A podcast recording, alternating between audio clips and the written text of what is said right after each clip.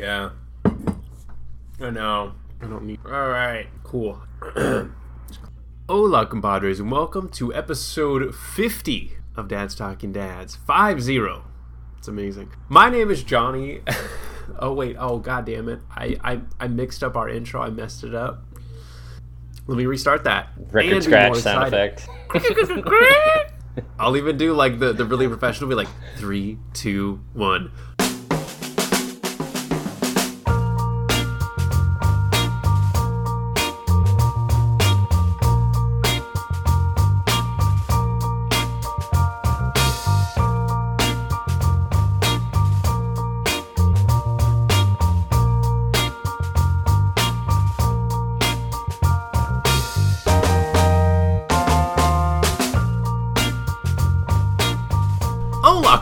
Compadres, and welcome to episode 50 of Dad's Talking Dads.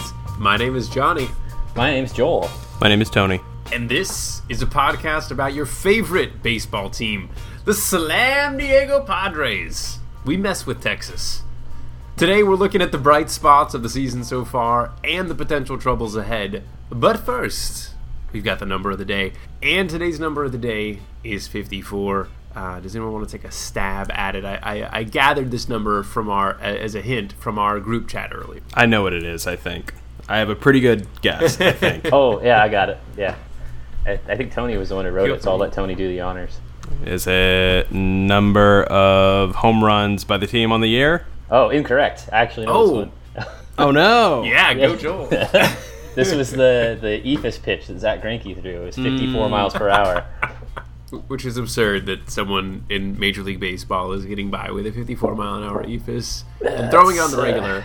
Um, That's my yeah, uh, I mean, two-seam fastball speed right there. oh yeah, definitely. I can I can ramp it up to 60 sometime, but May- uh, but we were also what? I will say they have also hit 54 home runs on the year per ESPN. Oh, wow. Oh, is that true? Oh, that's amazing. I'm not sure if that counts Machado's today or not, so that might be wrong, but I was close. I- Coming I'll into take close. today, I'm pretty sure Jeopardy like they would have given you that money back. I'll take it.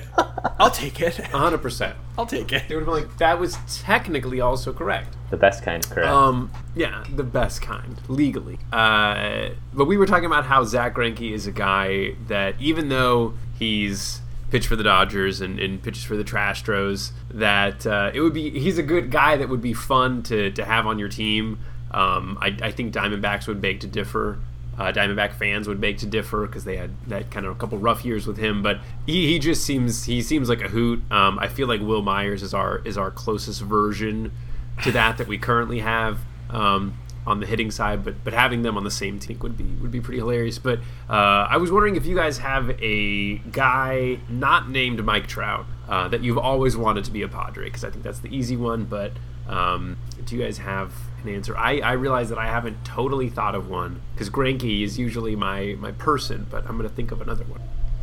I have a joke one and a real one. Oh, feel free. The joke one is Mike Trout's son. Just sign him now to a minor league deal for I don't know, 16 years, and then reassess after that. Um, the real one is obviously influenced by recency bias, but we were linked to this player. It's not just ah, wouldn't it be great if the greatest player was ours? Um, but Luis Robert on the White Sox, we were rumored uh, to be pretty close to signing him in like 16 or 17, whenever it was, and then he ended up going to the White Sox. I think they offered more money, and it was a lot of money, but it is hard not to kind of imagine the what ifs, as I think we often pontificate on, like Ohtani and others in the past. But imagining him in the outfield would be pretty, pretty crazy right now. But I mean, you know, all things considered, it's kind of working out. Um, I'm just glad the White Sox don't have Tatis and Luis Robert because that would be very not fun for everybody else. Yeah, that and uh, and Tim Anderson, and Eloy Jimenez, Yes, and, and Lucas Giolito. Jeez, and, and Grandal, Dylan. which I didn't want to bring up, but yeah, least- that's a lot of that's a lot of talent. at least he's having a slow start, which is what that's like the classic Padres fan. Oh, at least, and then some kind of justifier for why we shouldn't feel as bad as we feel. He's not hitting 350. Um, I have mine, Joel. Do you need some time? Yeah, yeah. There's a lot of names going through my Okay. head right now, but No worries. I know one. there's a lot, and I was, I was going through a few because I was initially thinking like Ohtani. I think is probably my like, um, Ah, it's yes. definitely one. I was I was pretty crushed when he didn't come here, but I think my my true one, and I would actually, it's it's perfect now that we're using the DH. Um, would be Josh Bell from the Pirates. Uh, he's a switch hitting first baseman uh, who could also, I mean, with the way we're doing the DH, like we're just kind of doing that rotation where everyone's a DH. We're all DHs. Um, and so I, I, he could, you know, he could absolutely factor into that rotation. Um, and he is a guy who hits for power, hits for you know average, um, and is languishing away on the Pittsburgh Pirates, a rudderless ship. Uh, with a, um, a, a, just an organization to be able to get out of its own way. I can't imagine what that's like. Uh, but I'd, I'd sure, I'd sure love Josh Bell. Um, Joel, put you on Yeah, so I got a couple. I, I've got one. So I mean, Andrew McCutchen's kind of on the downswing, but I always thought it would have been cool in his prime to have uh, Andrew McCutchen. I think he would have been a really cool Padre. Um, but then the, but then my main one is because you know as a San Diego State alum, I got to be true to my, my guy here, and I, I'd have to say Stephen Strasburg. I, we had we didn't really ever have a shot at getting him back. The Nationals were going to lock him up no matter what, but it would have been really cool in that like first couple of weeks where it seemed like he might have been able to go anywhere if we could have somehow somehow snatched Strasburg over to San Diego to be a hometown kid. That would have been so cool. But yeah, that's obviously it's not going to happen now. But maybe maybe for the best, I guess, because he's got what carpal tunnel was the, the diagnosis. Hmm. What have you been up to there, Stephen? Too much Fortnite, too much PUBG. I'm not sure if that's what Joel off-season. was referencing. No, I know for sure. Oh man. I also want to change my answer to another first baseman, uh, Anthony Rizzo. I think it'd be sure would have been swell if Anthony Rizzo could have ever been a Padre. that's that's unfair. would've nice. You can't go through all the bad trades because then it's just the, the segment's too long. Trea Turner.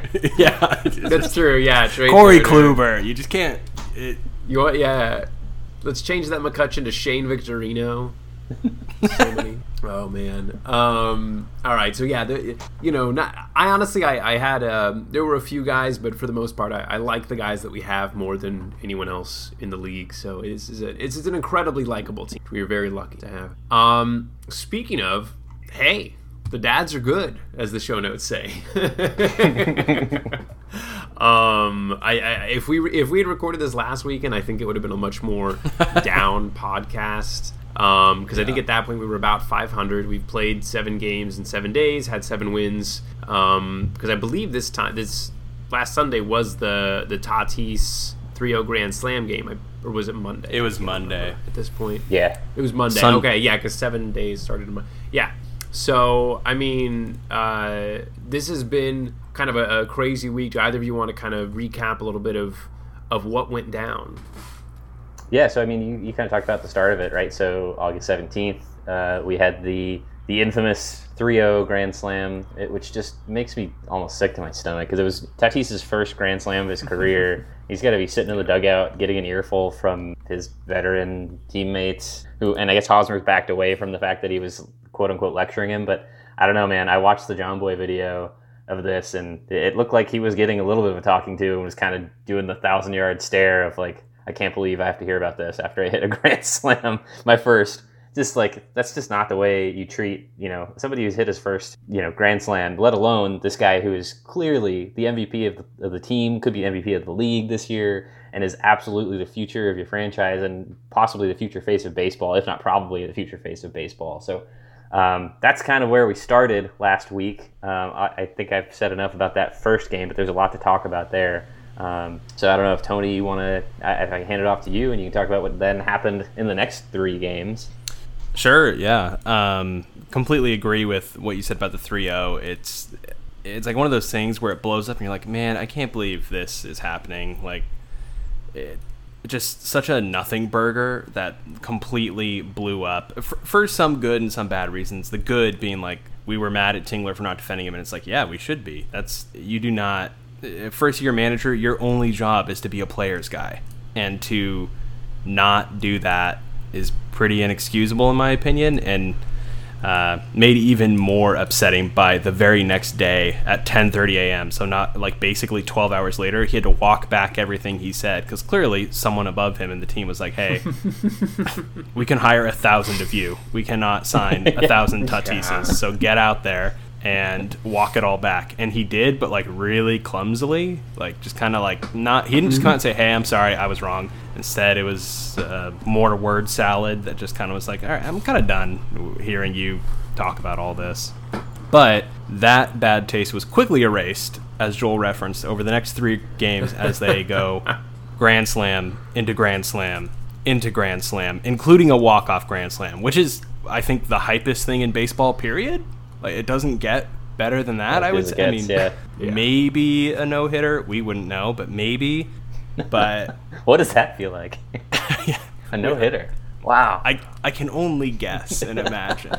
but like if you're talking about like accomplishments, like a cycle is fun and cool, and we actually do have a couple. Thank, or excuse me, we have one. Definitely only by one. Wil Myers. Not that. Oh yeah, that's true. Not that Thank first you guy. for reminding me. Uh, but like Who? I remember when that happened, I was like, oh, yay, now we can stop being made fun of. I wasn't like excited about it happening for the actual feat of it. It was just, Yeah. thank God this conference is over now. But walk off Check Grand Slam is about as hype as it gets. So, in order, I believe it went Tatis in the first game, Myers in the 2nd game, walk off by Machado in the third game, yes. and then Yep.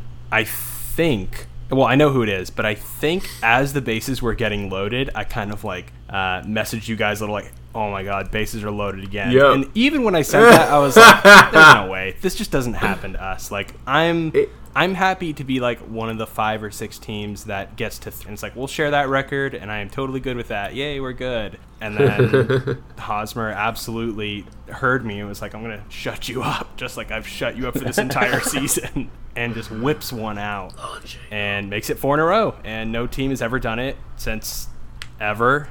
And it just feels so surreal to be in the record books for something not only good but for offense. It's just very Oh yeah. unlike what this team has been for so long, and uh, it, it still like doesn't really feel real. And then, of course, not the next game, but two days later, Jake Cronenworth unleashes his own grand slam to make it five and six days. Hence the, I mean, the Slam Diego uh, nickname was born prior to Cronenworth, but I think that just etched it in stone. Um, it's it's crazy. I can't believe this is the same team that we've watched for so long and anguished over so long, and I I don't remember a team this um, potent with offense in my years of Padres baseball.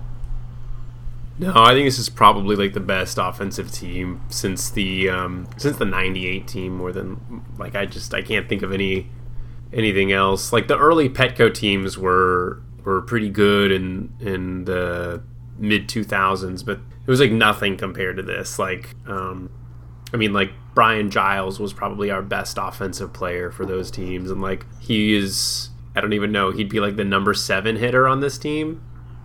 Um, so it's yeah, yeah. I think it's a it's a totally it's a totally different animal, and having like you were saying, to something offensive, not just like you know the bullpen held people scoreless for 13 innings, Only like, to lose. exciting. Yeah, yeah. Like they lost. They lost. They were two and eight in those games, but the bullpen was great. Like, no, yeah, no. He was, and and then yeah, I mean, and then there was the day off, yeah, and then and then Cronenworth hit one hit one yesterday. So I mean, five and six games is is absolutely nuts. And I I especially just love doing it against Texas teams because Texas just has this superiority complex over everyone, but most especially California. They're like, "How dare you almost be as big as us?" Um, like, "How dare you be happy about living near beaches, Ugh, California?" Um, and so for us to just go in there and like kick them around for a week was super super fun. I had a lot of fun with that. Well, I mean, it, it always feels Uh. good when you when you beat a team that that bitches and moans about the most. Again, nothing burger is such a perfect term for it, Tony. Just like I mean, I, I don't think I've ever seen such universal support for Tatis hitting, you know, taking a swing on 3-0 uh, as I've seen for anything else in baseball. There's always, you know, it's not, not necessarily 50-50, but there's always camps, right? If somebody thinks uh, somebody got thrown out intentionally, there's always that camp. It's like, are you kidding? Look at the count. Look at who was on base. There's no way they threw that intentionally. That kind of thing. But for this, I mean, it was really amazing because I'm looking, you know, in the age of the internet too, to see just absolute lockstep, unanimous support. You know, green light, swing at it, Tatis. You're the face of baseball. Go do your thing. Hilarious. So to, to knock a team around and sweep them in four games after they pull that crybaby bullshit, and then to follow that up by sweeping the cheaters of baseball, the disgraceful Houston Astros, a team that I was super hyped about. A couple, when, you know, when we were early in the podcast, so it was a team I was sort of uh, aspiring to be. It was a team I was talking about as far as like trusting the process and rebuilds, and this is what the Padres should be emulating. Uh, only to find out they were cheating. So to to go ahead and take it to them like that and sweep them is a great feeling. Um, and then on top of that, the fact that they're following up a five game losing streak where this team last year would be done. They would pack it in and the clubhouse would be gone. There'd be, you know, the guys that were probably still hitting well here and there and padding their individual stats, but as far as a cohesive team that was trying to win ball games, it would be game over. But they turned it around and have now rattled off six in a row uh, with really no signs of stopping. And I think maybe my favorite, uh, maybe my favorite win of those six, yes, six Tony wins, was the uh, August 21st victory over Houston. Um, oh, maybe is it seven now? I think yeah, it is seven. yeah. Baseball reference. I kept Today, going back just- and forth. just- I it, was like, it just Damn it, happened. baseball reference. Yeah, it's seven. It's all right. They haven't updated their page Takes yet. I apologize for being a dick about it, Tony. No, no, So no. I, I Anyway, backed off of it too because I was like, wait a second, I think I'm wrong.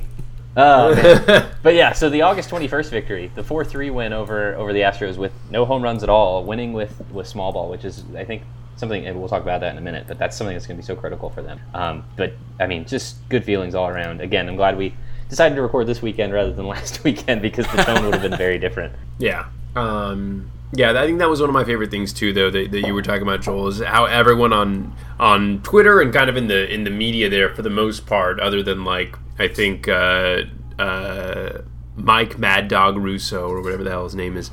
Um, yeah, I, I, I um, or Chris Chris Mad Dog Russo, not Mike. I'm thinking of uh, the guy that he used to do radio with, but um, but yeah, like nearly everyone was just in favor and just kind of like it was just kind of a fuck the unwritten rules moment um, that I hope is going to continue now. Like now that you know, and and as uh, hang on, my mind almost went three places at once. But now that there are like changes coming to the game and people are being more accepting of changes and being like, no, we like we need these, you know, like we need DH in both leagues. Like we don't need pitchers, you know, hitting. Like there's no reason for us to be doing this. It's it's stupid.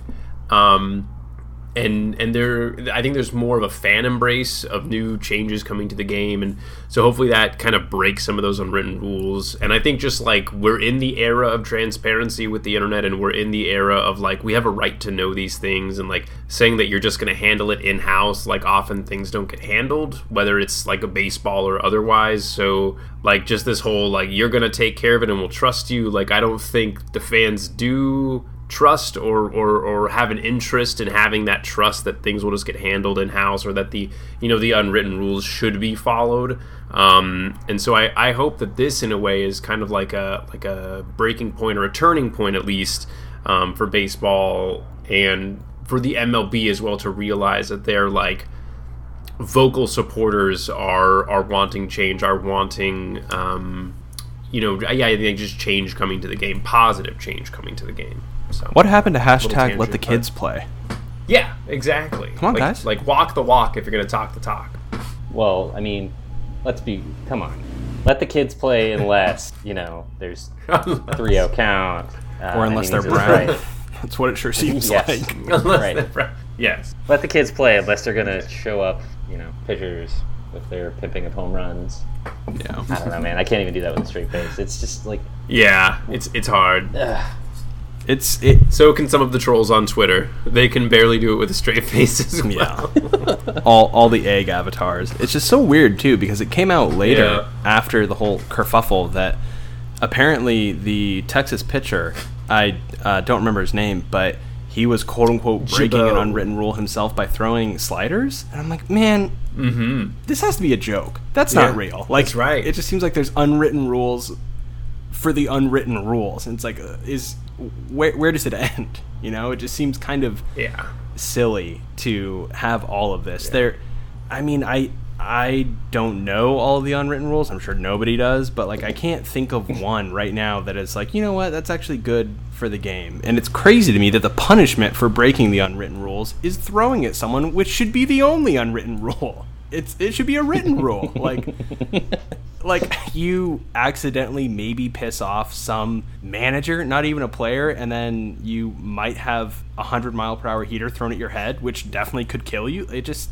seems so backward to me, and it's like if you explain that to someone who doesn't watch baseball, they're like, "What the hell are you watching?" That makes zero sense. No, absolutely, and especially considering how many times it seems that it's Tatis and Machado getting thrown at. Like it's mm-hmm. It's all it's especially those two as well, and and time and time again we're seeing the umps. I mean, even even in that game, the umps did nothing. They didn't issue a warning. It wasn't until um, and, I, and I was reading online. Apparently, Chris Young, former Padre, is the one who's in charge now in the commissioner's office of issuing um, the uh, suspensions and everything like that. And so there wasn't any, there was no warning or anything. There was no ejection to the Rangers. Um, and it wasn't until the next day when Chris Young announced that Gibaut had been suspended three games, uh, Woodward had been suspended one. Woodward served his that day, and then uh, Gibaut um, appealed and ended up actually pitching in that game. And then Tati stole third on him, which was hilarious when they were up six nothing. Just as a nice middle finger, again uh, uh, to the to the Texas Rangers. So um, yeah, I mean that was it, it, it, was pretty ridiculous. I honestly I'm wondering like if there's going to be a certain point where Tatis just gets hit and just goes after someone. Like I just I, I or someone else does. Like I don't you know someone like there's like an enforcer on the team, but genuinely the guy the guy's been hit so many times for so many stupid reasons and like he's getting you, you just watch him slowly. This is season two of it. He's slowly getting more agitated and i wonder if at some point he just snaps and like beats you know uh, uh, who's some stupid pitcher on the giants? Uh, the who's the dude who has the long shaggy hair and he's wild anyway? Yeah he threw it he threw, threw it trout too Yeah, right? that's the one I'm threw it in like that- twice yeah, like You as talking head. Hunter Strickland? some like No, uh, that's a good answer because he's an asshole not too but um I think his first name is Sean. I forget sean anderson i think Yeah, I think that's it. He's got like Yeah. wavy, like shoulder length blonde hair, and he sucks, and he's Yeah. wild anyway. But he was in the news this last week Yeah. for uh, yeah, he threw it at Trout's head, and of course everybody's like, oh, well, he's Yeah. wild. And I think he threw it at The he threw it at Tatis crime. or Machado last year too. Yeah, He's got the cover. Um, yeah, and then So- you talk about unwritten rules too. That's that's a good ninety percent of the reason that I don't like Madison Bumgarner at all. Is just he's such a crybaby about that stuff. Like he's on numerous occasions gotten visibly, I presume on the field, vocally, audibly upset about people happy about hitting home runs. Like the pitch better. like I don't know. That that was Yeah. the theme of you know uh, that past week when when Tatis was getting all that ire for hitting that grand slam 3 I was like hey pitch better like you're you're playing a game and not only that you're playing a game in a professional environment this is major league baseball you're getting paid to not let that guy hit the ball he's getting paid to hit the ball like let's all just do our jobs and not like get our panties in a bunch about it i, I don't know how else to put it but anyway No, I was really happy to see. Speaking of, I was happy to see that Davies came out so strongly in support of Tatis that that night as well. Too, he was just like, nah, just like you just got to make a better pitch. Like if you don't, if you don't want him to swing, don't throw it 91 miles an hour down the down the pipe. Like he's a good hitter. Why would he not want to swing at that? Like that's it's like showing a bull like a you know a, a, a red flag or whatever they um, throw around there. I don't I don't know words. Um, and then just being like, well, why did he run at it? Why did he charge that bullfighter? How how dare he? Didn't he know that the bullfighter had a broken leg? Like, well, then the bullfighter shouldn't have waved a red flag at the bull. Hmm. i'm kind of hoping though Didn't that he if- know he was an even if 87-year-old Tatis man? charges the mound one of these days i hope statcast has his Oh. exit velocity on the way to the pitcher's mound Oh my God! Yes, he had a Because he'd be there so seventeen point eight mile an hour sprint speed, and uh, oh my God, yeah. Home to pitcher's mound times, Yeah. but like, and he's big too. He's like what 6'2", 6'3". Like he's not a he's not a small guy, especially if it's a you know some bullpen guy who's like you know five ten and is in the bullpen because he's five ten. oh for sure Like Tatis will just whoop his ass. Yeah, like he's lanky proportionally, but he's a he's a big guy. yeah, yeah, he's a big fella. and obviously so strong. I think we've he's proven that Strong. he could. Yes. He, he's, He's he's strong. strong. Yeah, no, absolutely. We could just have Josh Naylor prank them oh. Incredible. Oh, incredible. 60 day disabled list. No more thumb. Sorry, guy. My favorite part of that story is wasn't he with Florida when that happened? And that's just Mm-hmm. the most Florida thing ever. it just makes too much sense. Oh, yeah. Oh, Oh, yeah. No, for sure. oh, my gosh. All right, so a lot to be excited about with the team. Um, it's been a very, very nice week. Um, but again, like we said, if we had recorded this last week, uh, I think it would have been a little more down. Um, there is definitely some room for improvement on the team, even though we've just been Slam City, Slam Diego. Um, so we kind of wanted to, to go over what each of us feels like could or should be improved um, and how we would improve it. Um, and Joel, your name is first there, so why don't you go over your idea first? Yeah, so I kind of alluded to it a little bit in the uh, the previous section here, but um, I think manufacturing runs um, has been something that has been I don't want to say plagued this team, but I mean last year it certainly plagued this team. Uh, trying to you know find a way to win without hitting the long ball. When the long ball's not working, this team historically um, has basically been dead in the water. It's just not happening if they're not able to hit, for extra bases or hit home runs. And I think um, they're starting to figure that out. I think, ironically enough, it's resulted in all these grand slams is that they're able to work counts and and you know get some timely base hits rather than swing for the fences on every at bat. And then they end up loading up the bases and with you know the clutch hitting that we've seen over the past seven games, not six games. Apologies again, Tony.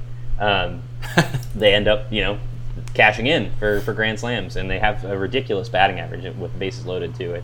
I think I saw a tweet from Dennis Lin that said they were like 12 for 27 with obviously five home runs and a couple of doubles in there as well. So, I mean, I think if they can find just that perfect mix, uh, mix of being able to um, get some of these guys on base first before they start hitting home runs, which is of course easier said than done. You always want to, uh, you know, if you can hit a home run, if you get a meatball, you want to convert it into a, a run instantly rather than necessarily trying to wait to get guys on. But when you find yourself in game two, game three of a losing streak, and you don't want it to turn into the five game skid that we saw just this past you know week, uh, two weeks ago, I should say. Um, it might be time to try to dial it back on the power side a little bit and just you know try to get the ball in play a little more and do some damage that way. Rattle some of these pitchers, get the bullpens working a little longer, and then even if it doesn't necessarily get the result you need in that game, you could be wearing down that team's bullpen and, and pitching staff to where it's going to help you out in that next game to be able to turn things around. Um, so I feel like that's one of the major uh, points of struggle for this team. There's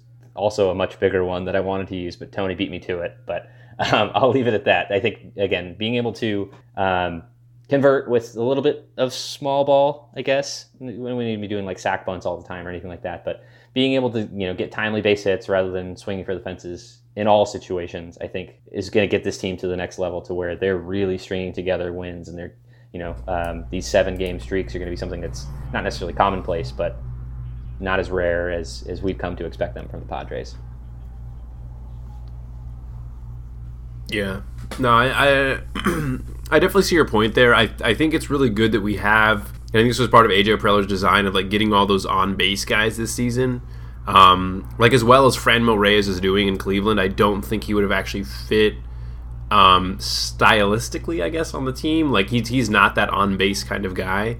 Um, and I have noticed that you know, like you were talking about, it's when those guys start working the counts and they get those walks and, and all of a sudden that just starts you know piling up and, and the pitch count goes up and then all of a sudden you know I, i'm trying to remember whose whose grand slam it was it might have been hosmer's or it might have been cronenworth's but the reliever had thrown like 40 pitches in the inning and then it was just finally just one mistake that was just that we just absolutely capitalized on and and and um you know but And not to mention these guys uh, aren't robots, yeah. right? That those kind of situations are putting more pressure on than a solo jack will. yeah Like, I mean, uh, giving up a home run is always going to shake you up a little bit, um, but it's much easier Yeah. to shake off a solo shot than it is to, to you know, sh- shake off being rattled from a three-run home run or a grand slam, obviously. Um, totally So even in the game situation, I think it makes sense to try to get more guys on base before you try to cash in. Obviously, again, it doesn't always work. It, baseball's hard enough as it is to try to be like, all right, let's wait until we get two, three guys on base before we start trying to hit. Um, but again, trying to work counts, trying to be patient at the plate is, is something that's going to create that for you um, without necessarily having to try. Totally. Um, yeah, no, I, I think I think that's a really good point. I th- and I think we got the guys to to to keep doing that. Like you know, like you were saying that, that we've got um, we've started those streaks and, and, and they should continue. So um, I will go next. Um, so uh, what would be improved? It would just uh, no COVID. Uh, we've got a uh, Pod Squad OnlyFans account, and uh, They, there might be I'd be like one, a- honestly. just a- I mean, it seems like everyone's getting There might OnlyFans these days. who knows? I maybe may, I, I, may or may not. Um, have OnlyFans. First, I just need to find fans, and then uh, Then make it only. Hey for guys, them. fans only. fans only. Um, it's just it's my feed is just like it's it's a, just a ceiling fan. It's only fans. It's all you'll ever see. Dad jokes. Oh, okay. Um, Well so for real, uh, what I would actually like to see, uh, the, I guess the, the room for improvement here is the depth. Um, I mean, we we've been given depth this year with the roster um, construction being differently than it normally is, but but I would like to see. Uh, excuse me, sorry about that. Um, I would like to see more more people being called up that can be um, true impact people for the team. Uh, like I, I, I like Greg Garcia, but I don't really see his role fully on this team, um, especially now that we have Jake Cronenworth um, and that we have Jurickson Profar, um, who's just, you know, like both of those guys can hit from the left side and both of them can play multiple positions, including second. And like Profar could probably play third. It, it- like in a pinch, I, I don't think that would be like out of the question. He can play first, so he can essentially play the entire infield. And and uh, I, I don't doubt that Cronenworth could play third, considering I've seen him play first, second, and short. Like almost gold glove cal- caliber. It's insane. I agree, Um, Johnny. I mean, why why but- do we have a guy like Greg Garcia on the team when we already have Ty France? That's true. That's true. Monster Ty. Although I was, I was like, ta- I was like annoyed that he that they took out Naylor the other day and brought in France. I'm like, what the hell is this on Twitter? And then like immediately he hits a home run. So I was like, all right, fair, fine, fine. Like shut me up. yeah, he did. He 100% did. Um, but no, I, I want us to, to start bringing up guys from from the uh, from the alternate side. So with um, Tommy Pham probably being done for the season, which is so frustrating considering that we had a DH spot that he could have just sat in. Um, but I'd like to see Taylor Trammell up. I'd like to see Mackenzie Gore and or Ryan Weathers. Got his name right. Nice. Uh, be the first time? to yeah, hell yeah, to help out with the um, to help out with the bullpen and or rotation. Um, both of them are are lefties, um, and at this point in the bullpen with. He's already up, bro. I know, I know, but the joke was too. Perdomo's up. Tony just Uh, wrote To- Tony added- bring up Perdomo. Yeah. question mark? Question mark? Question mark? um, Perdomo is the answer. He's the X factor. Missing link, baby. Uh, but yeah, um, but but right now, so with Drew Pomeranz hurt, we've got Matt Strahm and we've got Tim Hill, and I think those are really the only lefties that we have right now. I don't know what's going on with Joey Lucchesi. I don't know if I don't know what's going on there. I don't know. I can speculate. I have no idea why they haven't brought him back up. Um, but I would like to see Gore and or Weathers just for an extra lefty arm, um, either to be in the rotation or or in the bullpen. Um, but ultimately, like I'm I'm seeing these teams like the White Sox and these other teams that are looking to contend call up all their super young guys. I'm like, screw it at this point. Like, why not? I mean, we've we've played. We, we I think we've only got what 30 games left or something like that. Um, so I mean, why not? That's not. I mean, that's really just not a ton of service time. I don't know. Maybe I know it's different. Um, I think like maybe like the way that it accrues this year with how everything is. Um, I don't know how things are prorated, but but I would just bring those guys up. Like at this point, I think it's like a 90 or over 90% chance that we're making the playoffs according to all the little statistical odds um, things. And, and if we are, like, bring these guys up. Trammell was already basically like knocking on the door. Gore was as well. Weathers is young, but um, has shown this season that he, his his velocity's back up in the mid 90s. So he seems to be really in, in playing shape now. So um, yeah, I would just bring all the kids up, make this team even more exciting, make it more fun, give these guys a taste of the playoffs. um, give these guys a taste of, of real fun baseball since they don't have a minor league season. Once again, hashtag let the kids play.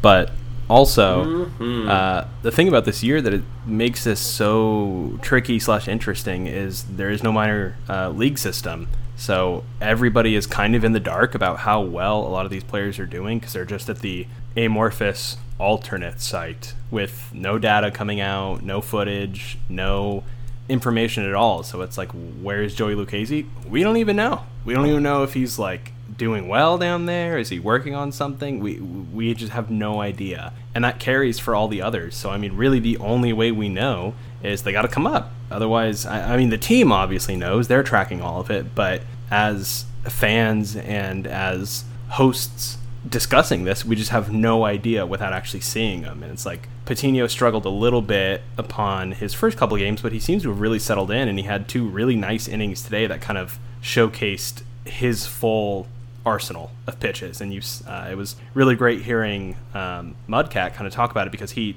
as he often does, kind of gives his insight from a pitching perspective of, oh, this is what he should be doing, and it was a really nice strikeout where Mud's like, oh, just go back to it. Go back to the breaking ball. And he does for a swing strikeout. And you can hear he's all excited. He's like, "Atta boy, kid!" And it's just like, wow, this is it's like infectious positive energy, and you can tell they're extremely hyped about it as fans as well as broadcasters. And with Patino kind of getting more comfortable uh, after a few outings, it really does kind of make me wonder, like, what would happen if we bring up Gore? What would happen if we bring up Weathers and just keep him in the bullpen where that high velocity will really play? It's, I mean, it's like you said, Johnny. What do we really have to lose? I mean, there are plenty of, especially bullpen, which we'll get to, but there are plenty of even like Trammell. There are plenty of spots for him to get playing time where it would make sense, and it wouldn't be like last year where it's like, why is Kinsler getting at bats? Why?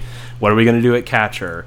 Why isn't Naylor playing? Why isn't you could go down the list and there's like ten names of like why isn't this person getting more Urias before he was traded? Like there's just so many um, names that we wanted to see more of, and it's a little less of a problem this year, but it's also just way more ambiguous because we, we don't know. So bring them up, bring them all up. Yeah, exactly. Why not? What do you got? Like you said, what do you got to lose? Like, rather, you know, if they blow a game, I'd, I'd, I'd be I'd be more all right with them than you know Perdomo or Lucchesi blowing a game. Yeah. To be honest, I'd be like, eh, whatever. Totally. Um, so Joni, why don't why don't you uh, why, why don't we roll into yours? Speaking of uh, potential relievers. Yeah, the the problem that we all want to talk about, and we will all talk about it, is the bullpen, and it has been by far the biggest problem uh, for this team this year. Which, again, in going with the theme of this is so unlike the Padres, uh, with the potent offense, this is the in the opposite side of that coin, where we always have good relief pitching, we always have a solid closer. It's just something I can remember as far back as watching baseball all the way from Hoffman till now. It, there's just always been somebody who steps up. And this year, that hasn't really been the case. And part of that is due to injury, like you talked about, Johnny, especially with um, Yates on the IL right now for seemingly a good chunk of time. Um, and Pomeranz on the IL as well now, who was supposed to be the closing replacement. It's kind of all right. Who who is the closer now? Is it Johnny Holstaff? Because it kind of seems that way. It kind of seems like Pagan, but then like Cal will get the occasional save. And it's like, okay, well, so long as they lock it up, I don't really care. But it doesn't really instill confidence in me as a fan, and I'm sure you guys don't feel confident with just ah, roll the dice. Who's going out there today for the save? It's that's not the same as a Kirby Yates, who when he goes out, even though it can be shaky sometimes, it's like you feel good about. It. He, the the performance speaks for itself. But pulled a few numbers. Uh, I'm not going to run through every single stat, but basically it's all worse than last year. Last year at the end of the year, we were ranked the sixth best bullpen per Fangraphs. Uh, thus far, we are ranked 25th per Fangraphs, which is a pretty precipitous drop. Uh, you don't want to see that. Uh, ERA is up by over a full point at 5.8. Last year was 4.59. Um, K per nine is down almost a full point at 8.95 instead of 9.77 from last year. Walks per nine are up over a full point, which is, I think, where we're seeing most of the damage being done. And honestly, most of the emotional damage being done to me because it just feels like every time the bullpen comes out, it not only is a bad outing, but it's an extremely stressful outing where you just see bad bad pitching leading to walks, and they call in another guy. So it's like, oh god, here comes a new mess coming into the game. It's not just someone comes in, gives up a bomb, ah, we lose. Oh well. It's always this drawn out, like four hour theatrical drama that you're just anguishing through. Um, walks per nine are up, and then uh, home run per nine is up as well, which is really perplexing because all the data on this year seems to indicate that the ball is not as juiced as it was last year, but kind of tough to make a definitive statement on that because of the shortened season, the fact that we're only 30 games in right? Uh, that could change after a full i use year in quotes because this year is not a full year but a full season if you will of data to go off of. But basically all the numbers are worse. They're all bad. Uh, and it kind of leads to the question of what do we want to do? And i would love to hear your guys' opinion on what we want to do because i think there are multiple answers here but the answer i kind of went with was you have to cut down on the walks and then otherwise hold steady and my reasoning for that is we just came off a pretty rough stretch of having 17 games and 17 days no off days which means if some starter had a short outing, which a couple of them did, you have to rely on the bullpen. The bullpen that is already troubled to begin with, uh, overworking them is not going to help. Uh, but that being said, uh, we do not have that kind of problem going forward. We have 30 games in our next 35 with off days sprinkled in pretty evenly throughout. Um, the fifth rotation spot, which we've typically used as a bullpen day, like today, is only going to come up three times over that stretch ish. Might eke out one more, but probably three times. Um, assuming they're telling the truth about Pomeranz and it is only a 10 day injury, he should be back as soon as next weekend. And we have a bunch of really, mm, I don't want to say really bad teams because Seattle has kind of been competitive against the Astros and Dodgers playing them recently. But we have six games against Seattle, four games against the Angels, who are bad, seven against San Francisco, who should be very beatable, and seven against Colorado, who has completely fallen back down to earth and I think is also beatable. Um, I think there's a lot of reason to believe that the bullpen will kind of regress to the mean with those teams coming up, but I also just think the the walks are the big problem. I mean, the other stuff I think will come with time. I think the Ks will go up a little bit, especially if you have someone like Patino in the pen who is going to throw strikes and going to have strikeout stuff. But there's just no reason to walk some of these bad teams too. Like you see, uh, see them walking Rangers hitters, and it's like, come on, you you should be able to handle this lineup. This is not a very scary lineup. But my answer is basically just, hey, I think it'll get better, and I think there are more proactive solutions to the bullpen. So I'm curious what you guys think would be the best route here. That's a good question. Um, have we tried yelling at them? I certainly uh. have yelled at them a lot. I don't know if they're hearing it, but I have tried it. No, I, th- I think a really good point that you made was the, the walks being the sort of driver of all of these other problems, right? Um, so, I mean, that, that is one of the most precipitous increases, uh, and not in a good way, uh, from 2019 to 2020. Uh, but you also see, you know, the home runs per nine is creeping up, and I think that's probably because they're throwing more balls, getting into um, some pretty bad counts for pitchers, right? Some serious hitters counts where unwritten rules aside, um, hitters are going to be swinging at those. Uh, so I, I, think yeah, if we can cut, if we can find a way to cut down on the wall, I don't know if we need to just say like, look, stop trying to strike guys out. Um, Because um, I mean, you obviously you don't want to go middle middle to a guy, even if you are throwing high 90s gas. Because I mean, hitters these days are able to catch up to that. So it's it, for, for me, it's more of a per- perplexing and I guess uh, confounding problem. Uh, trying to figure out how to make this bullpen perform the way we all expected them to. I mean, I remember being super hyped about this bullpen when we signed, you know, Emilio Pagan and um, we retained Yates and Stammen, um, who it, Stammen might be one of the, the most disappointing pieces of the bullpen so far this season. Um, so I'm really not sure what to do. I mean, I don't know if you go scorched earth and say like, um, send Matt Strahm to the alternate site if he has a bad outing, or it's just for the sake of example, right? But somebody who has a, a, bad outing, just make an example of them and send them off to the alternate site and say, we're not going to tolerate this this level of performance anymore out of this bullpen. We expected better out of you. You guys need to pitch to expectations. Um, it's it's really tough. Uh, I'm not sure what you do. Call up Darren Balsley and see if he can come on over from the alternate site because he's still in the organization, right? So it's a tough problem. So I, work I your magic, Darren. From saying, I guess I used a whole lot of words to say I don't know, but I, I don't know. Johnny, what do you think? I mean, it, yeah, no, I mean it's hard because bullpens are so volatile and they're so up and down, and like I'm, I'm looking at, I'm looking at our, um, at the the pitching stats, and this is I believe this is not including today. Um, And it was a very good day today but, for the bullpen. uh, All to be today fair, was, today was yeah yeah they did they did quite well. Team came back again. It was great. Um, but the, the the the trouble spots with the walks are Pagan who has eight walks in twelve innings. Um, Perdomo who has nine walks in eleven innings and Patino, who has eight walks in eight innings. Um, and I mean, Patino, I, I am the most understanding of because he's uh, he's the youngest and he's still kind of figuring out, and I'm sure he's probably more nervous.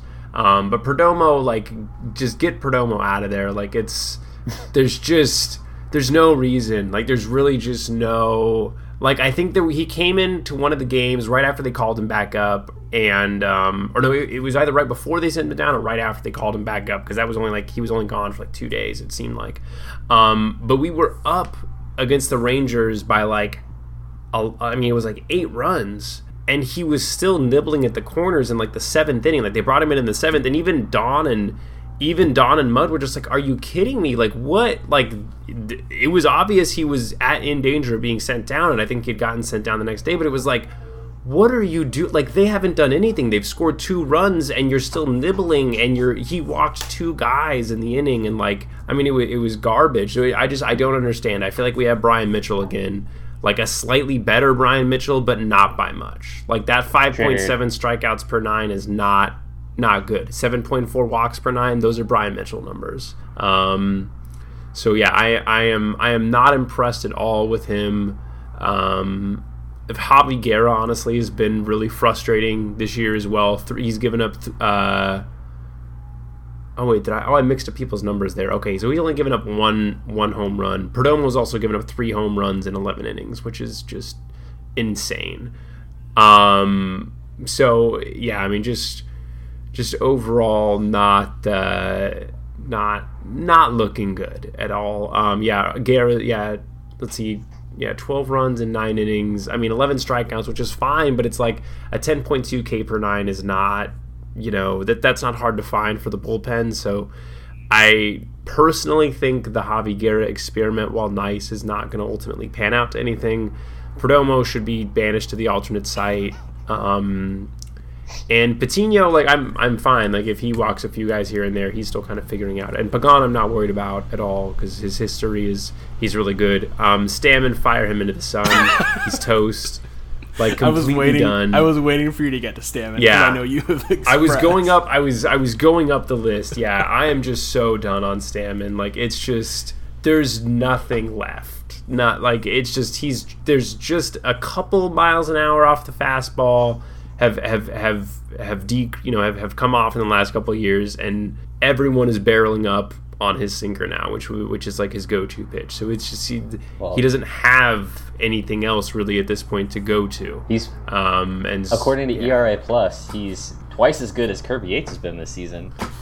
Um, I mean, terrifying, but I, I, I'm, hope, I'm really hoping we can just chalk this up to Kirby trying to pitch through an injury, Yeah. which I'm I'm pretty I sure is the most likely case here. But my goodness, a 12.46 ERA over gosh, how many Yeah. innings pitched? Wow, only four innings. luckily Four only and third, four, right? But four and a third. So that's Goodness. that's not too bad. 8.3 yeah, walks per nine. Yeah. Whoa. What? So that's what four walks. So a walk per inning, basically. Yeah, I think. Yeah. His yeah his numbers have not looked good. While he was I think you're right, Johnny. That Stammen might be the most worrying because I think he is also signed for multiple years. Is he not? I think he yes has. yeah I think they signed him like another four year deal last year or something like that. So he signed through like age thirty nine season or something like that. I Get your flip want flops. that's right. I'll have to I think Joel's producers are making an I'll look at appearance. his- Yeah, Luke, need- Oh, Luke needed his flip flops. Understandable. It's Gotta hot as those hell. flippy floppies. Yeah. He just Oh, like okay, he just not a four-year deal, luckily. That's good. That's great. I appreciate the respect for He's the. like, I got this. Corey. Don't worry. Um. All right. So Stammen signed a two-year deal on in January 2020. Um, okay, so only next year as well. That's not as bad as I feared. And then it has a team option for 2022, which I would be literally staggered. Not a chance if in hell. they. Um, not a chance in hell. Yeah. Uh, the signing of the signing of Stammen led to the DFA of one Nick Margevicius. Mr. Mark Cabbages Mark Cabbages. was uh, was DFA'd Man. to re-sign Stammen, which is probably fine. Yeah. Where's cabbages right now? Do we have a do we have a don't whereabouts? You know what? Kicking around. He's kicking around out there. I We'll know click he's on, on his he's name. club. What does MLB say? He's pitching in Japan. No, I'm just kidding. He is, of course, on the Seattle Mariners, where all former Padres go. Oh, we're about to see him. Maybe. Is Nick, Cool. Is Nick Vincent still up there? He's he's actually pitching for them. Let's see. He's still playing. I think Wait, he just got signed. True? Oh, he's a Marlin now. Ah, buddy. Sorry, Nick. Who? Watch out. Dodged COVID over there. Who's a Marlin? he? We don't know. No, I think he got signed after that whole Mm, outbreak see. happened. I see. Um, I think with Yeah, the bullpen every- as well. John, sorry, Joel. Go ahead. I didn't mean to cut No, you you're off. good. You're good. It was stupid. It was just another off comment about Nick Vincent. Uh, totally on topic, you guys. I was just gonna say, Johnny, your idea of bringing bringing players up due to injury uh, also applies here. I, I think it's like, would you rather have Ryan Carl Weathers over Perdomo? Yeah, probably. I, I think so. Would you rather have Gore over just about anybody in the bullpen? Yeah, probably. I want to see that. Like, uh, it's just there are a couple people, uh, Garrett Stammen and Perdomo, where it's like, man, we should have better pieces than that. I, I, I get the value in long relief, but it's like Patino and Cal seem to really be good options there. Strahm also can be long relief and serves the lefty purpose. I just think there are clear up possible upgrades there, and we have so little to lose because the bullpen has been so bad anyway. Like if they come up and they struggle, oh okay, great, welcome to the team. We're the struggling bullpen. Like come on in. But they might be able to get some big league experience and possibly work on some stuff on real hitters and not whatever's at the alternate site. I mean, because think about it, that who who are the hitters down at the alternate site? Like Olivares and uh, Jorge Oña. yeah, Onya. Like I just feel like uh, the learning there could be extremely limited. Are you saying that Abraham Almonte is not is not giving them a run for their money? yes, quite literally, that is what I am saying. Quite literally. Every time Um, that name real comes quick- up, it Oh, feels yeah. unreal that he signed here. It, it just seems like no, that's no way, right? Not again, and it is real. yeah. Why? Why did we do that? Luckily, it is Um, not. It hasn't been a long term thing. I when he started getting starts, I was like, "Oh God, here we go. This is going to be the Jose Pirela. This is going to be the Ian Kinsler of the year. There's always Oh, one, yeah. and this is going to be the one." And luckily, it seems that is not the case, and that Profar is the case. But Profar has actually been okay, so I'm not going to bash him as harshly as I would have last week, where he was very bad. Yeah. He's had some clutch hits. Yeah. Um, of our big four, starting four, uh, of Davies, Lamet, Paddock, and Richards, who do you think is second on the team in strikeouts per nine? Uh, Davies. I'm gonna go. I'm gonna go Richards. Do you have it open, Joel? No.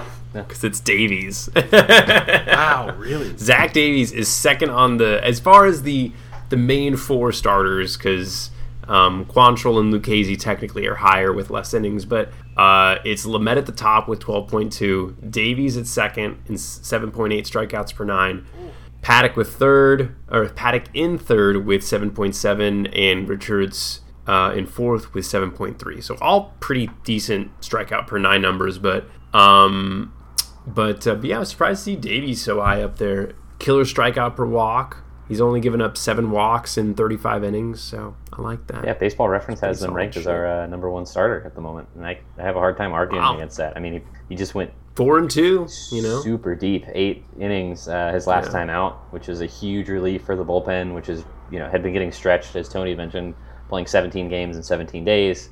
So yeah, I mean, there's a lot to like about Davies right now. That's actually what informed my guess. Wow. Um, but yeah, I mean, so between him and Lamet, I mean, just excellent starting pitching there. Yeah, I'm looking I- I, know there's that. a little bit of That's concern about. Paddock. Um, Richards a little bit less so. You know, he's already kind of he's getting older. He's 32. Yeah. But yeah, I mean, I, I'm hearing from some of the the hotter takes out there on sports radio that the Paddock just really isn't the the ace guy that uh, maybe we've all expected him to be, and that maybe we're putting a little too much pressure on. Maybe Mm. not pressure on him, but we're, just the expectations are too high for Paddock to be an ace. He, when really he's going to be a number two or number three guy um, at best. And like, I, I got mad at first at those takes, but I'm like, I mean, if he's not able to get a consistent, you know, mixture of you know three to four pitches, I, it's going to be hard for him. I don't know. I mean, unless he's just got supreme command, which that was his upside, right? That was what the breakout was. Was he just had supreme command of that fastball and changeup, and he was just able to mow everybody down. But it seems like if that ebbs and flows, he's going to have those kind of ups and downs and streaky performances. It's just the way it's going to go, unless, of course, he finds some other way to to be effective um, in the form of you know getting another pitch, getting command of another pitch, or you know just better stuff with the uh, with the breaking pitches. Um, Yeah. yeah. Yeah, he's got to figure out that curveball. I think either the curveball or the or the the cutter there, one of those two. Um, Maybe uh, Or, more you know- to teach him the uh, the Frankenstein. oh my god, knuckle change. That knuckle change. That thing is I love so that cool. thing. That thing is so cool. dude. He keeps getting strikeouts with it. It's just fantastic. He threw it again today, and it's just like, wow, that is. Yeah. I- It's just like woo, just tumbles slowly in so there. weird looking. And I think Pitching Ninja said in his YouTube video, he's like, look, he looks like he has a Lego hand when he throws it, and it's so Uh, perfect because it's just got like a little little tiny fist, nubs. just like claw. It's it's it's crazy. Um, I mean, or maybe you know, I, I feel like it would it would sell him extremely short to say that Paddock could be like an amazing closer of the future for ten to twelve years. Um, but if he is a number two, like if that's a number two on a playoff team, like if that's you know like Clayton Kershaw or Carlos Carrasco or I'm trying to think of other good playoff teams with number twos like Noah Syndergaard or you know like maybe like a little you know with like less walks or something like that um, like that's still really damn good. I mean I, I don't think that's maybe what we exactly we were all hyped for when he like came out of the gates like storming last year but but if he's like mid threes ERA 1.2 whip 200 strikeouts a season 15 you know 15 wins a season like that's that's totally cool um you made a what a rainbow snake another visit from the producers. This time on Johnny's That's right. end. My other producer, Ari, Wow. the Rainbow Snake. Wow. Can we get a name on that bad right. boy? Mommy. Oh, she will. That is the lovely, lovely rainbow snake there. She did. Yeah. And I put it on the eyes. Dang, nice. That looks beautiful. That's the mouth. I love it. That's the tongue. It's like Is that what a snake oh, sounds like? I don't know. It's like That's Silence of Hannibal Lambs. Lecter. yeah. yeah. I don't quite think that's a snake. Oh, hey Ari, can you shut the door? Nope, she's not going to. I'll be right back. That's a new Diamondbacks hashtag. Instead of it being rattle rattle on, it's just gonna be. How do you spell that though? It's kind of unclear. Tony was Tune proposing a hashtag, and I was asking how you'd spell that. T S It's like Z H K V K T K S K Z K K K K V. K K. Oh yeah, there we go. There it is. It's pretty good. Oh my gosh. Um. So yeah, I, I looking back at all three of ours, I feel like all three are good suggestions for the team. You know, don't walk guys. Good idea. Um, Pod Squad only fans. Um, no, That might was the best number two, yeah. had today. Yeah. I think that would also help the bullpen. that would help the bullpen. Monkey's Paw. it's Um, only the male pod squad members. Oh my god. Listen, man. You know, whatever. It's It's some fans would really like We got that. fans too. Come on. That's true. It's fine. Yeah. Listen, it would be it would be very misogynistic of us for us to be like no. Um, but yeah. So so so so bullpen. Don't walk guys. Uh, call up people that are exciting and young, and uh, you know when uh, when the long ball isn't working, like manufacture those runs. Get, get on base. Get that OBP up. I feel like those are yeah. That's the recipe for success. It was, add it those AJ, all together. AJ Pollock who said baseball's easy. I think it was a hot mic in the dugout. Home run celebration. Baseball's easy, bro. Baseball's easy. Oh my gosh. Yeah, you just hit the ball. Just don't don't not miss the ball. That's it. Um and so that is mostly it for our main section of the show today. Uh, we're gonna transition into second to last part, which is our recommendations. Uh, we provide some some hot tips, some good advice for the folks at home, uh, for all of our compadres. And I'll start off here with a game uh, that we were we were talking about a little bit before, um, but it's a game that I've been playing a lot recently. Uh, it's on the PS4. It is a PS4 exclusive. Uh, so if you don't have a PS4, sorry about it. But uh, it's called Ghost of Tsushima, which is really fun to say. Um, T S U S H I M A. Um, it too. is a um, Makes me hungry too. Sushi, Sushima. it does Bad joke. sushi. Mm, uh, but it is a uh, it, it's it's an RPG. Uh, you are a samurai. Um, I will help you play Minecraft in like ten minutes if you can give me ten minutes. okay, we'll give you like ten minutes. Um, so uh, Johnny is going to help his child play Ghost of Tsushima in 10 I minutes. God damn it! I think that's what we all heard, right? Here, come over here. Yes, I will help you decapitate soldiers in 10 minutes. You see when they're squirming around on the ground, if you push square, you can end their suffering. So, so that's that's definitely my chip. Definitely my chip. So you can you can grab that controller, and if you want to find something to sit on, you can do that. Why are you taking off your clothes? Not only is it fun, but it has the added benefit of letting you heal yourself. You better do this. Why don't grab that controller and play? Okay. Okay. So that sounds great.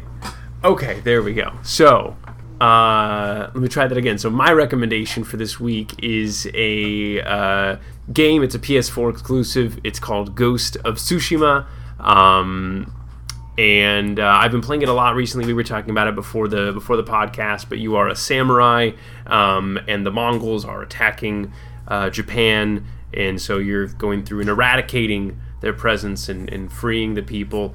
Um, but it's it's I had played it with my at my friend's house um, a few weeks ago, and that was how I had learned about it. Uh, but it's a really beautiful game. Graphics are fantastic. I, I love all the mechanics, like especially um, when you're riding the horse. Like they've really gotten the the feel of like how a horse moves down. I was really like surprised. I don't know, it's like a small little thing, but I was really appreciated how well the game is put together. The storyline's really cool. The the um, it's just like all swords for the most part. So it's really really fun. Um, so Ghost of Tsushima, uh, very fun game. So that's my recommendation for this week. Um, Tony, how about you? Also loving Tsushima. Uh, very fun.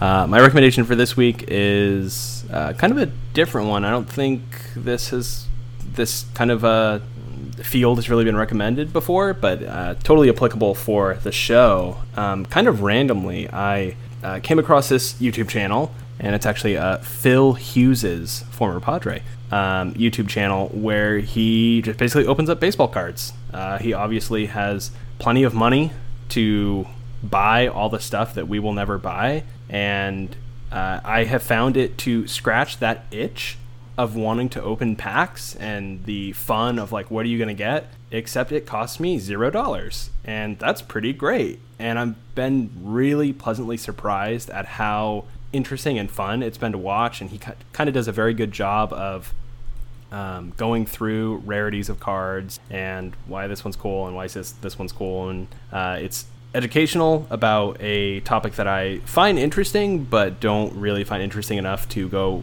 full bore into. I don't have the space or the money to be collecting baseball cards really, um, but they're obviously cool. I think most fans of baseball can appreciate a baseball card either from a retro aspect or some of the fun new designs or uh, the art or the printing process. Some of them are like clear and they just have the artwork over like a clear substrate, which is kind of cool. Some of them are holographic. Some of them are, uh, like I said, made to look retro, so they have a bunch of kind of neat pastel colors. But uh, the channel is called Phil's Polls, and it is on YouTube, and it's been pretty fun. It's definitely scratching an itch right now. I don't know if I will hang with it forever, but 10 minute video of opening up some baseball cards has kind of served a nice little early morning while I'm having my coffee or just kind of looking to fill a little bit of time. Don't want to jump into a TV show or a movie.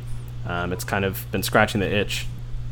I like that. I to kind of piggyback on that as well. I know Matt Strahm's been doing um, stadium pulls on Twitter as well. So if you if you're on Twitter, uh, you can follow Matt Strahm, and, and he's uh, he's doing uh, baseball cards. I started that recently, so I thought that was cool. So What yeah, are, um, I'm sorry, I, I'm gonna bite. What what are stadium polls? Is it just a name for like what he does with baseball cards, or Oh yeah, yeah. Sorry. So he does he does the he, he pulls the baseball cards, but he's at Petco when he does it. Oh, So he'll do it like pregame or whatever. And so yeah, he'll like do it in like different parts of the stadium and So, which is like, I think just because like no one's there this year, like he can just kind of walk around wherever pregame, and you know, Was it Strahm who pulled an Astros card and was like, "Oh, it's this guy. He's a known Yep. shooter," and then just like moved on. Yeah. Uh, Phil has done a pretty good job with the Astros as well. Where uh, a common thing with him is the eBay comp will come up because it'll just to show the value of the card, and Yeah. many times he'll pull an Astro and be like, "Oh, gonna throw that one," and he'll just throw it to like his dud pile, and it just immediately is thrown in there. It doesn't matter if it, the only one is um, uh, like rookies to this year. He'll kind of extend a little bit of leniency too because it's like, well, Eh, Kyle Tucker's of the world. Exactly, quite literally Yeah. the Kyle Tucker of Yeah. the world, and uh, I think they're. Uh, but not Jordan Alvarez. Toro is a rookie as well, right? I think he. Anyway, there's a couple of rookies on their think team. that so, he's like, yeah. okay, I'm not going to publicly bash you on my YouTube channel, but the rest of them, open season. Nice. Um, so I'll I use that as a segue into my recommendation, which is actually very similar to Tony's. Um, it's another YouTube recommendation. Um, these are actually much longer form videos, but they're so satisfying to me, and um, I'm pretty hooked on them. I've only been able to find three so far, uh, but again, these are uh, the channel's called Epicurious, and they do these how-to videos. Um, there's this guy; he's like a he's like the manager of a seafood uh, market in New England somewhere. I don't know if it was I can't remember if it was like Maine or Boston or something like that, but uh, basically, he goes through every type of fish you can think of and how you would clean and process it uh, in order to be able to, you know, use it at home to, to cook or, uh, you know, prepare for selling like he does for his work. Um, and it's just fascinating, but it's like a half hour YouTube video. So set aside some time or, you know, when you're, you know, lying in bed battling uh, insomnia and you need something to do while you're on your phone, um, fire up these Epicurious how-to YouTube videos. Uh, so I've watched um, how to clean every type of fish, how to prepare every type of shellfish, which is similar but different, right? So he goes into like clams and crab, lobster, geoduck, which is hilarious and looks phallic. There's no way around it. Um, and then there's another one that's really entertaining where uh, a guy talks about how to go through. He, he calls it how to make every type of cocktail, which is of course impossible. So he does, I think, a selection of like 35 classic cocktails. Um, and then like talks about a little bit of the history of each cocktail. Super interesting videos. Um, but again, when you have a little bit more time to set aside to to sit back and watch a, a very long YouTube video, but I promise it's not going to feel that long once you get into them. They are super addictive, and if you find any other ones, let me know. I need to chase the dragon. They're they're, they're super good. nice. I, I I love videos like that. So that is um uh three solid recommendations for you folks. Uh, just just good ways to spend your time. Um, whether you're whether you're killing Mongols, um, looking at baseball cards, or learning how to prepare shellfish. Uh, any of them, they'll help you. Um, so that's it for the main part of, of, of today's show. Um, of course, you can, uh, if you'd like to reach out to us, you can find us on Twitter at Dad's Talking Dads. Um, you can email us, Dad's Talking Dads at gmail.com. Um, and of course, don't forget to uh, rate and review the podcast, uh, subscribe. Uh, I believe it's on basically everywhere where you can find podcasts. Uh, tell your friends uh, if you know any Padre fans or prospective Padre fans. I figure this bandwagon's about to get some some new uh, some new followers on it. So uh, let them know about Dad's Talking Dads. Um, but that is it for this week of Dad's Talking Dads. I am Johnny, I'm Joel. and I'm Tony. and we will talk to you again soon. As always, go Padres.